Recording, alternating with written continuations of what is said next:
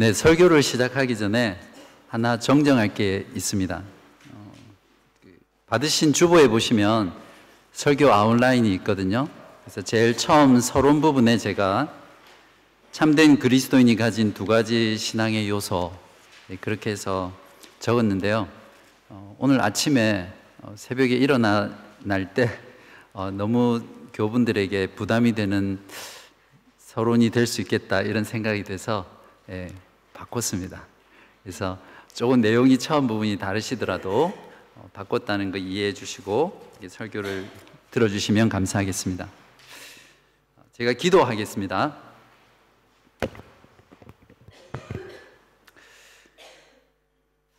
하나님 아버지, 이 시간 주님의 말씀을 듣는 시간입니다. 우리들의 눈과 귀와 마음을 열어주셔서 주님의 말씀을 듣고 깨닫게 하여 주옵소서 진리의 성령께서 말씀을 통하여 우리들의 영혼을 각성하게 하셔서 참된 회개와 믿음으로 하나님께 나아가는 복된 시간 되게 하여 주시기를 예수 그리스도 이름으로 간절히 기도합니다. 아멘.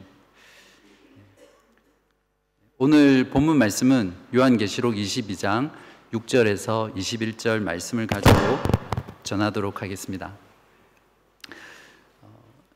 저에게는 어, 세 명의 자녀가 있습니다. 그래서 아이들을 키울 때좀 어, 힘들었던 그런 어, 이야기들을 드리면서 시작하려고 합니다.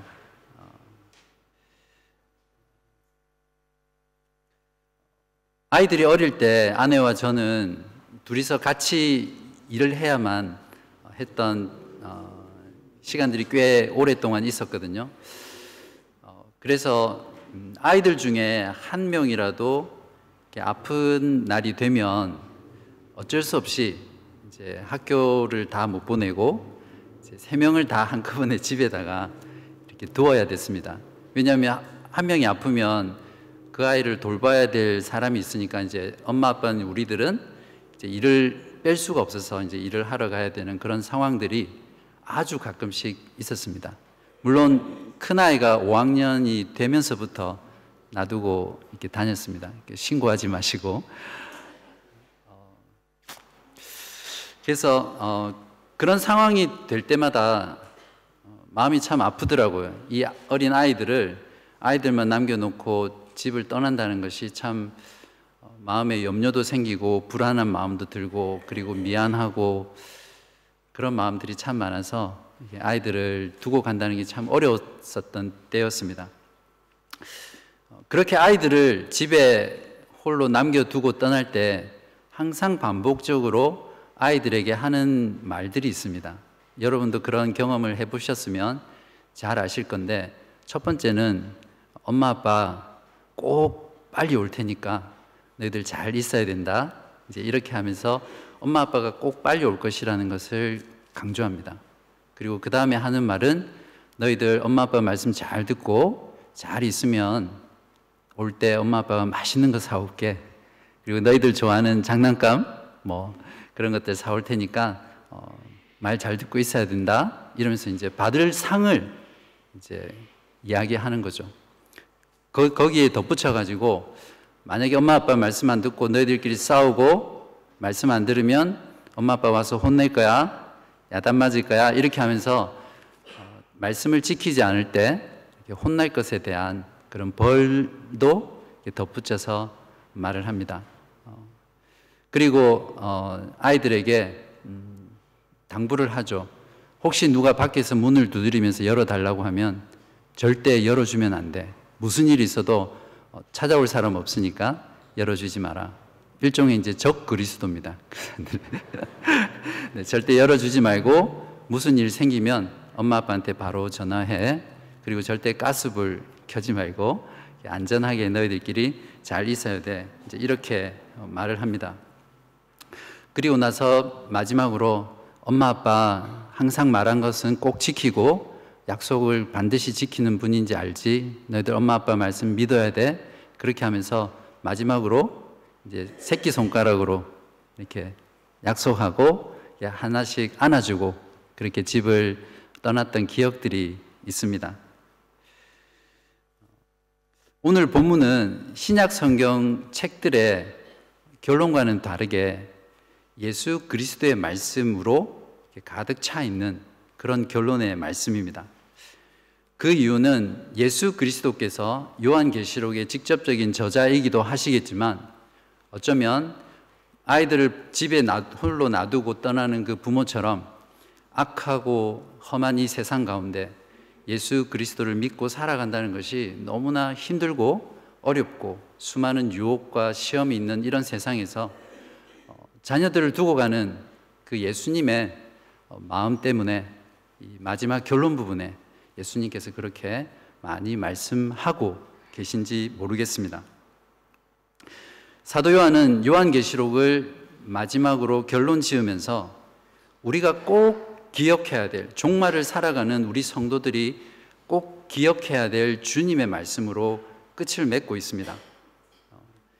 요한계시록에서 마지막에 하시는 이 주님의 말씀을 우리의 가슴 가운데 품고 살아갈 때 우리는 이 험하고 악한 세상에서 끝까지 믿음을 포기하지 않고 인내하며 승리하는 그런 신앙생활을 할 수 있을 것입니다.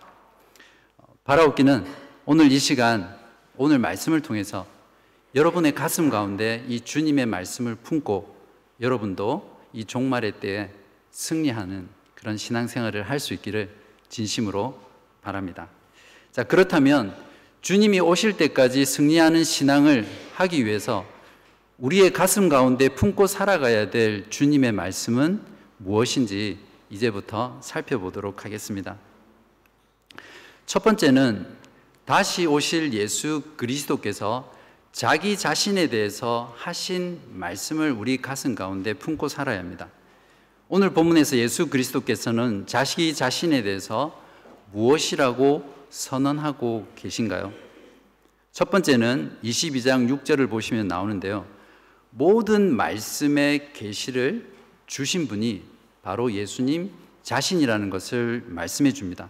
22장 6절을 보시기 바랍니다. 또 그가 내게 말하기를 이 말은 신실하고 참된지라 주 곧 선지자들의 영에 하나님이 그의 종들에게 반드시 속히 되어질 일을 보이시려고 그의 천사를 보내셨도다. 반드시 속히 될 일을 보이시려고 말씀하는 분이 누구라고 되어 있습니까? 하나님이죠. 한글 성경에는 여기서 하나님이라고 되어 있지만 사실은 주님이라는 단어가 빠져 있습니다. 영어 성경이나 원문에 보시면 로드라는 주라는 단어가 앞에 있습니다.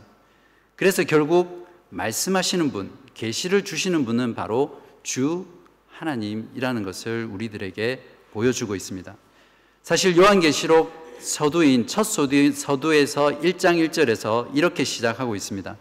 예수 그리스도의 계시라 이는 하나님이 그에게 주사 반드시 속히 일어날 일들을 그 종들에게 보이시려고 그의 천사를 그 종 요한에게 보내어 알게 하신 것이라라고 하면서 분명하게 이 요한 계시록의 모든 말씀이 예수 그리스도의 계시라는 것을 밝혀 주고 있습니다. 다음으로 예수님께서는 자기 자신에 대해서 선언하시기를 내가 모든 것을 이루는 전능한 전능한 하나님이다라고 선언하고 계십니다. 요한계시록 전체에서 예수 그리스도 자신을 전능하신 하나님, 하나님 자신이라고 선언한 구절이 네 군데 나오는데요. 1장 8절에는 알파와 오메가로, 1장 17절에는 처음이요 마지막, 21장 6절에는 알파와 오메가요, 처음과 마지막이라 되어 있는데요. 여기서 처음과 마지막은 실제적인 의미는 시작과 마침이라는 그런 뜻입니다. 그런데 오늘 본문의 22장 13절을 보시면 이 세 가지를 다 종합해서 한꺼번에 나옵니다. 나는 알파와 오메가요, 처음과 마지막이요, 시작과 마침이라 라고 하면서 예수 그리스도의 하나님 되심을 강하게 오늘 본문에서 말씀하고 계십니다. 이 말의 의미는 사실 알파와 오메가는 헬라어의 알파벳에서 어, 영어의 A와 Z처럼 처음과 끝을 말하거든요. 그러니까 결국 예수 그리스도 그분이 처음과 마지막 그러니까 모든 것 되신다라는 그런 의미들이 이 안에 있습니다. 그러나 동시에 이 말은 예수 그리스도께서 시작한 일은 반드시 완성하고 마칠 것이라는 그 뜻이 이 말, 이 어, 하나님이 하나님에 대한 부분에 나와 있습니다. 예수 그리스도께서는 창조주로서 창세기의 창조부터 요한계시록의 새 창조까지 일어나는 모든 일들을 이루시는 그러한 전능하신 하나님이라는 것을 오늘 본문이 우리들에게 보여주고 있습니다. 사도 바울은 이것을 로마서 11장 36절에서 이렇게 표현하고 있습니다. 이는 만물이 주에게서 나오고 주로 말미암고 주에게로 돌아감이라. 그에게 영광이 세세에 있을지어다. 아멘. 사도 바울은 로마서 11장까지 하나님의 그 믿음으로 구원받는다는 오직 믿음으로만 의롭게 된다는 그 말씀들을 하나님의 경륜에 따라서 설명한 후에 마지막에 그 하나님의 지혜와 영광과 능력과 전능하심에 압도되어서 이 구절을 성령으로서 터트린 그런 내용들이거든요. 사실은 우리들도 예수 그리스도 그분이 알파와 오메가요, 처음과 나중이요, 시작과 마침이라는 이 선언 앞에서 이 사도 바울처럼 예수 그리스도의 그 영광에 압도되어서 어쩌면 우리 모두 이 말씀을 읽을 때 일어나서 예수 그리스도를 높이고 그분의 영광을 찬양해야 되는 것이 우리가 말씀을 들을 때 마땅한 우리들의 반응이라고 생각합니다. 세 번째로 예수 그리스도께서는 자기 자신에 대해서 선언하실 때 나는 구원자요 메시아라고 말씀하십니다. 구약의 선지자들은 하나님께서 다윗과 세운 세우신 그 언약을 따라서 이스라엘을 회복하고 예루살렘을 회복할 구원자 메시아가 다윗의 뿌리, 다윗의 후손을 통해서 나올 것이라는 것을 예언했습니다.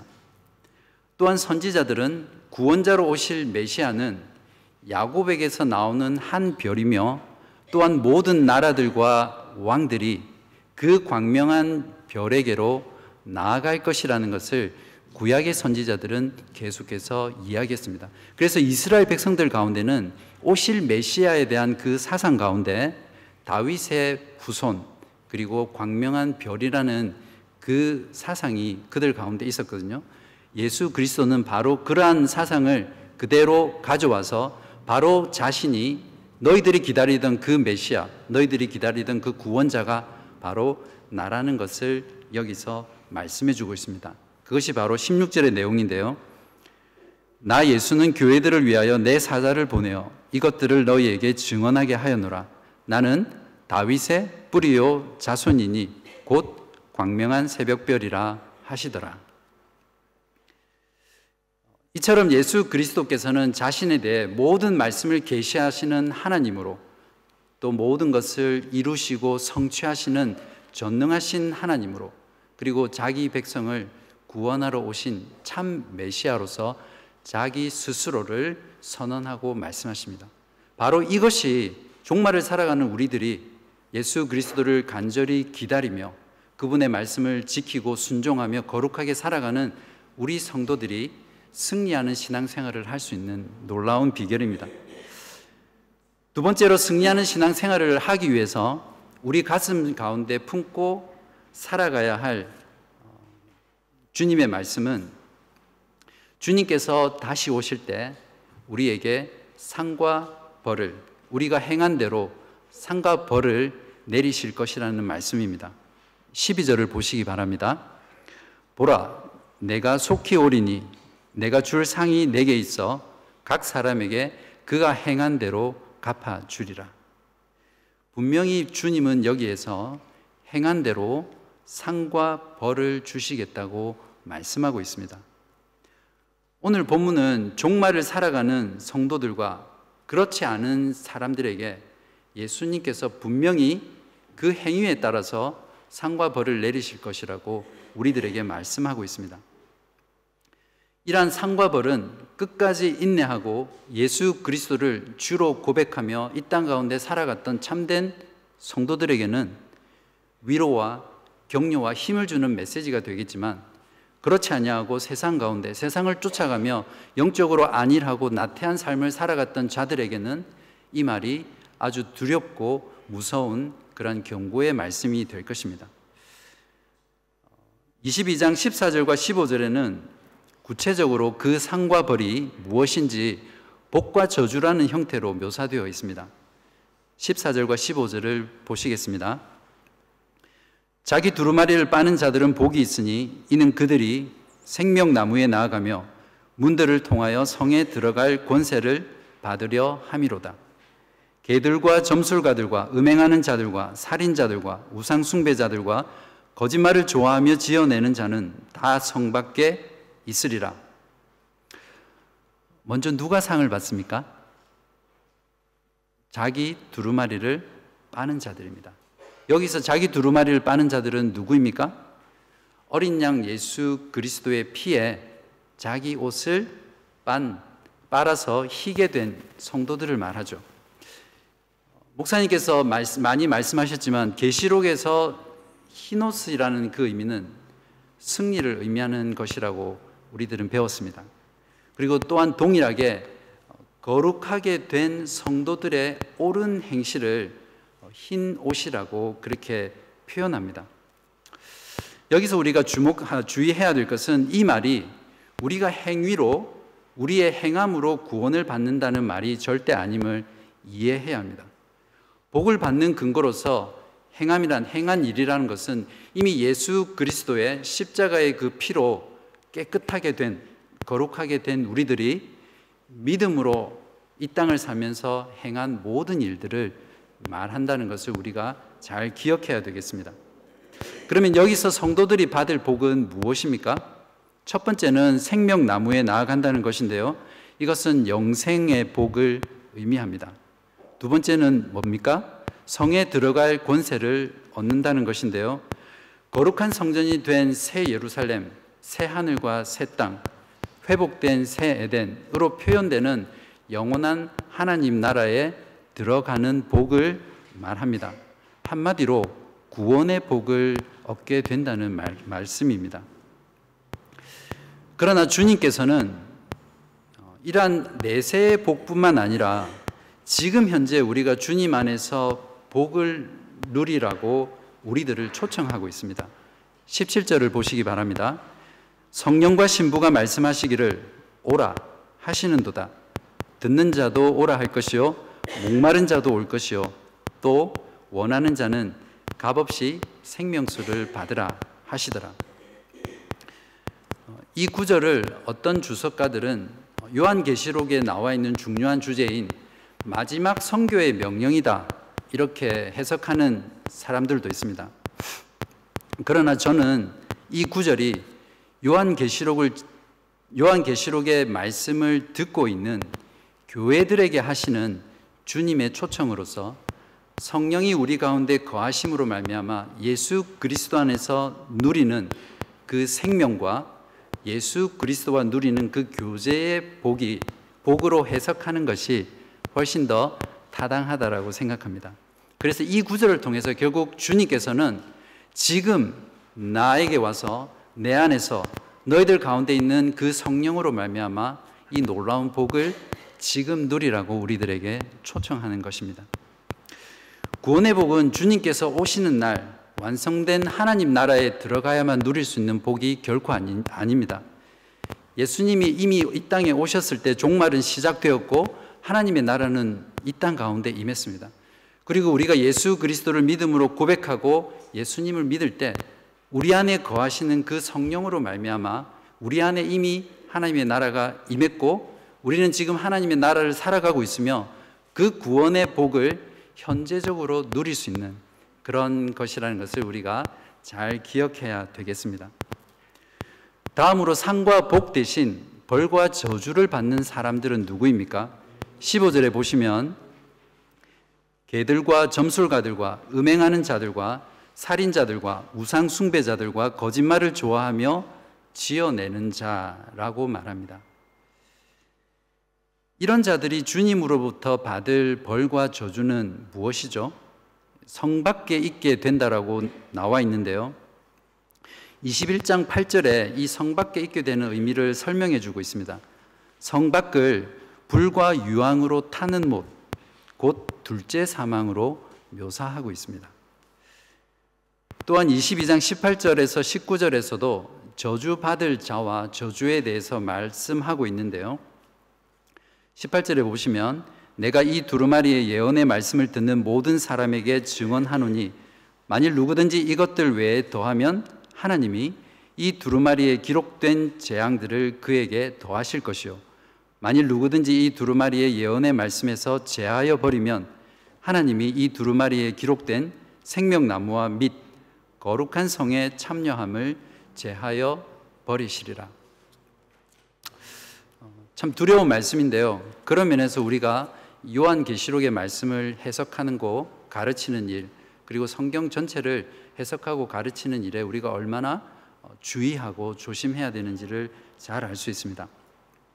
여기서 우리가 생각해야 될 부분은 어, 벌 받을 자들의 이러한 목록들이 어, 교회 밖에 있는 믿지 않는 불신자들을 의미하는 것일 수도 있지만 실제적으로 초대교회 상황들을 본다면 그러한 교회 밖에 있는 불신자들도 포함되겠지만 사실은 교회 안에 있는 자들에 대해서 주는 경고의 말씀입니다.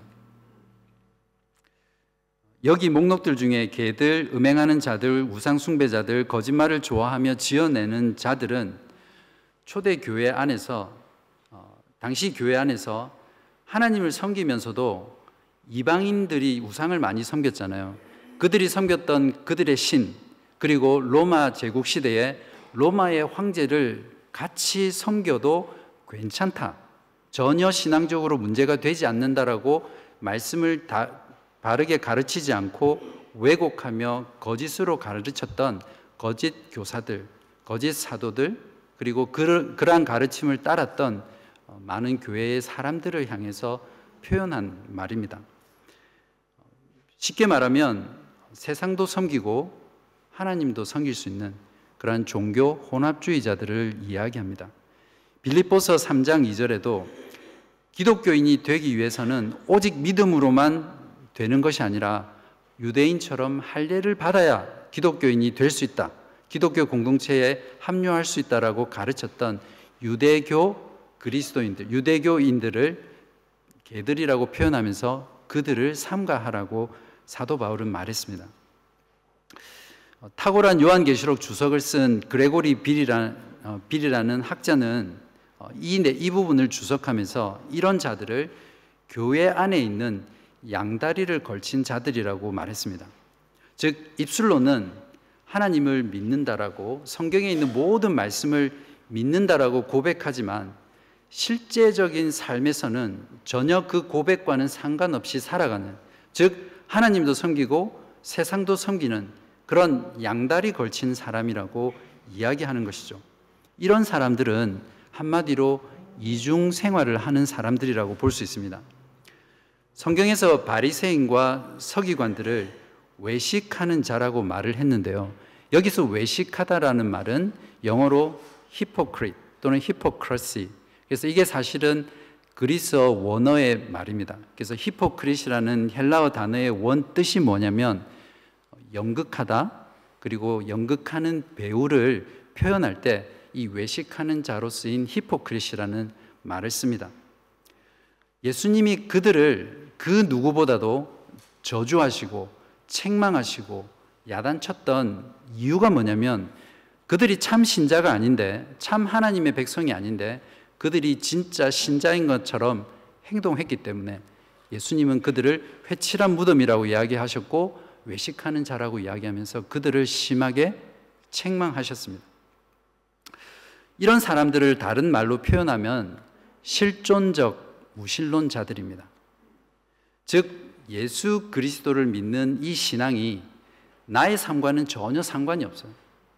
교회에서는 거룩하고 경건하게 보이지만 그리고 교회에서 하는 활동들은 다 하지만 실제 삶의 모든 영역에서는 그 신앙을 따라 신앙 고백을 쫓아 살지 않는다는 것이죠. 그러나 주님이 내리는 어, 이러한 사람들에 대한 벌과 저주는 경고의 말씀, 단순히 위협하는 말씀이 아니라 경고의 말씀입니다.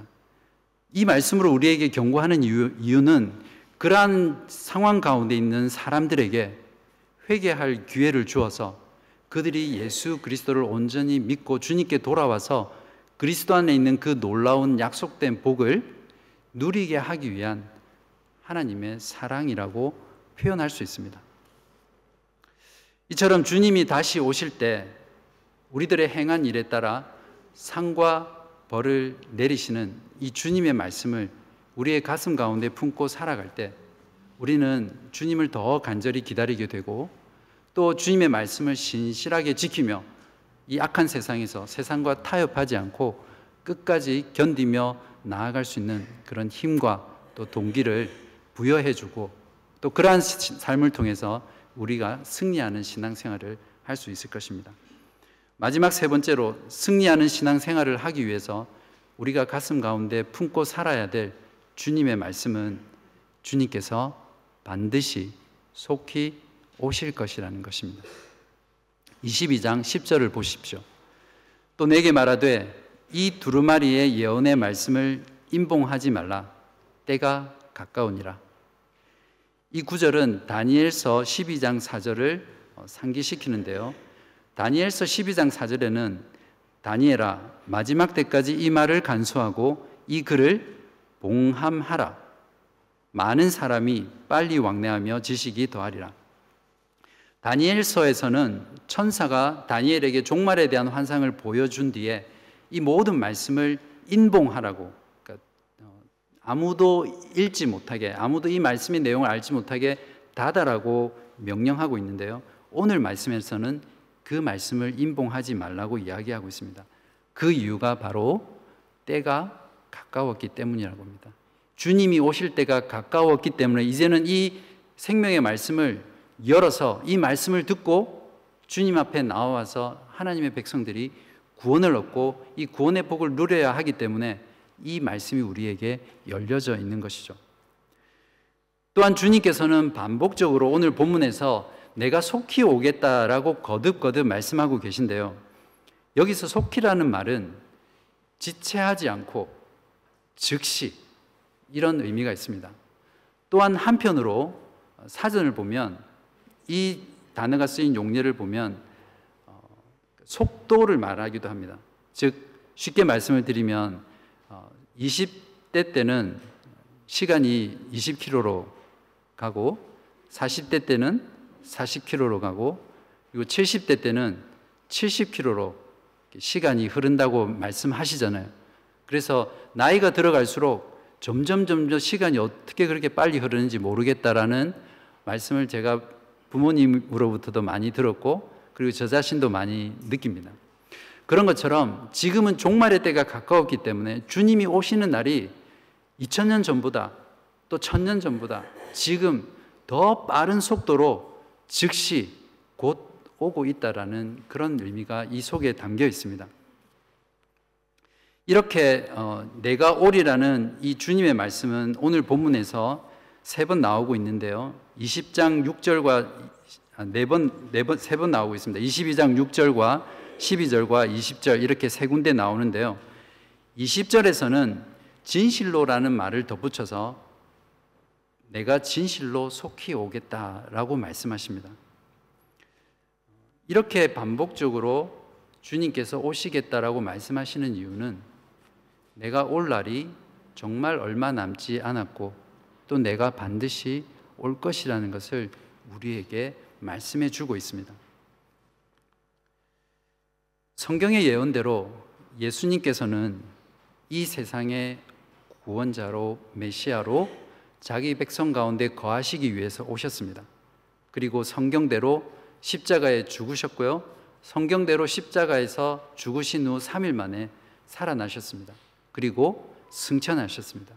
승천하시면서 내가 하늘에 가서 너희들에게 성령을 주겠다라고 약속하셨고 그 약속대로 예수님의 부활 후 첫 오순절 날에 이 땅 가운데 성령께서 예수님의 그 구원의 사역을 우리의 영혼 가운데 적용하시기 위해서 이 땅 가운데 임하셨습니다. 이제 하나님의 구속 사역에서 마지막 남은 것은 예수님이 다시 오시는 일만 남았습니다. 성도 여러분, 주님께서는 주님이 말씀하신 대로 반드시 속히 빠른 속도로 지금 우리에게 오실 것입니다. 예수님께서 처음 오셨을 때 종말의 타이머는 정해진 시간에 세팅이 되어서 이제 째깍째깍째깍 하면서 지금도 가고 있습니다. 종말을 향해서. 그래서 그 마지막 타이머가 땡 하고 울리는 그날이 그리스도를 믿고 그리스도 안에서 신실하게 인내하며 세상의 모든 유혹과 시험과 박해를과 환란을 견디며 이긴 참 성도들에게는 그날이 영원한 축제를 알리는 그런 축제의 신호탄이 되겠지만 주님을 떠나서 세상 가운데서 자기 뜻대로 안일하게 살았던 모든 사람들에게는 그날이 시한 폭탄이 터지는 그런 아주 두려운 순간이 될 것입니다. 이처럼 주님께서 반드시 속히 오실 것이라는 그 주님의 말씀을 우리의 가슴 속에 품고 살아갈 때 우리는 주님을 간절히 기다리면서 말씀에 순종하는 그런 승리한 신앙을 살아갈 수 있을 것입니다. 이제 끝으로 사도 요한은 20절에서 내가 진실로 속히 오리라 라는 주님의 약속의 말씀에 모든 지상의 교회를 대표해서 21절에 이렇게 말씀합니다. 아멘. 주 예수여 오시옵소서. 이 고백 속에는 이 강구 속에는 주님의 말씀대로 주님께서 반드시 곧 오실 것이라는 것을 제가 믿습니다. 그동안 저는 그 주님을 기다리면서 주님의 말씀을 지키며 끝까지 예수 그리스도께서 나의 구주라고 이 세상 가운데 고백하며 신실하게 살아가겠습니다. 그러니까 주님 꼭 오십시오. 라는 이 고백들이 이 말 속에 들어 있습니다. 이것이 종말을 살아가는 주님을 기다리는 모든 교회의 성도들이 주님께 반응해야 하는 기도이면서 강구이면서 또한 그 기도와 강구대로 우리들이 살아가야 될 성도의 참된 삶이라고 할 수 있습니다. 이제 악한 세상과 타협하지 않고 어떤 시험과 환란과 박해에도 넘어지지 않고 승리하는 성도로 살기 위해서 여러분 가슴 가운데 오늘 주시는 이 주님의 말씀을 품고 살아가시길 바랍니다. 예수 그리스도께서 자신에 대해서 말씀하시기를 나는 모든 말씀을 계시하는 분으로서 또 나는 전능하신 하나님으로서 예수 그리스도는 구원자 메시아로서 말씀하시는 그 말씀을 여러분들의 가슴 속에 품고 살아가시기 바랍니다. 예수님께서 다시 오시는 날 여러분의 착한 행실대로 여러분의 옳은 행실대로 상과 벌을 내리실 것이라는 그런 말씀을 여러분의 가슴 속에 품고 살아가시기 바랍니다. 주님께서 반드시 속히 오실 것이라는 그 주님의 말씀을 여러분의 신앙생활 가운데 품고 살아가시기를 바랍니다. 주님의 말씀을 터질 듯한 그런 풍선처럼 여러분 가슴 가운데 가득 품고 사탄과 세상을 이기고 반드시 승리하는 그런 신앙생활을 저와 여러분 모두 살기를 간절히 바랍니다. 집을 떠났을 때 아무것도 할 수 없는 육신의 부모와는 다르게 우리 주님께서는 우리를 이 땅 가운데 남겨두시면서 우리를 홀로 두지 않으셨습니다. 주님께서 마태복음 28장에서 약속하셨던 것처럼 내가 끝날까지 세상 끝날까지 너희와 함께 하시겠다고 약속하시면서 우리에게 성령으로 함께 하시잖아요. 그렇기 때문에 우리는 이 땅을 살아가면서도 반드시 승리해서 결국 영원한 천국, 영원한 하나님 나라에 들어가서 하나님과 어린 양 되신 예수 그리스도와 함께 영원토록 그분을 섬기고 그분과 사랑하며 그분과 교제하는 그런 영광스러운 복을 누리며 살 수 있을 것입니다.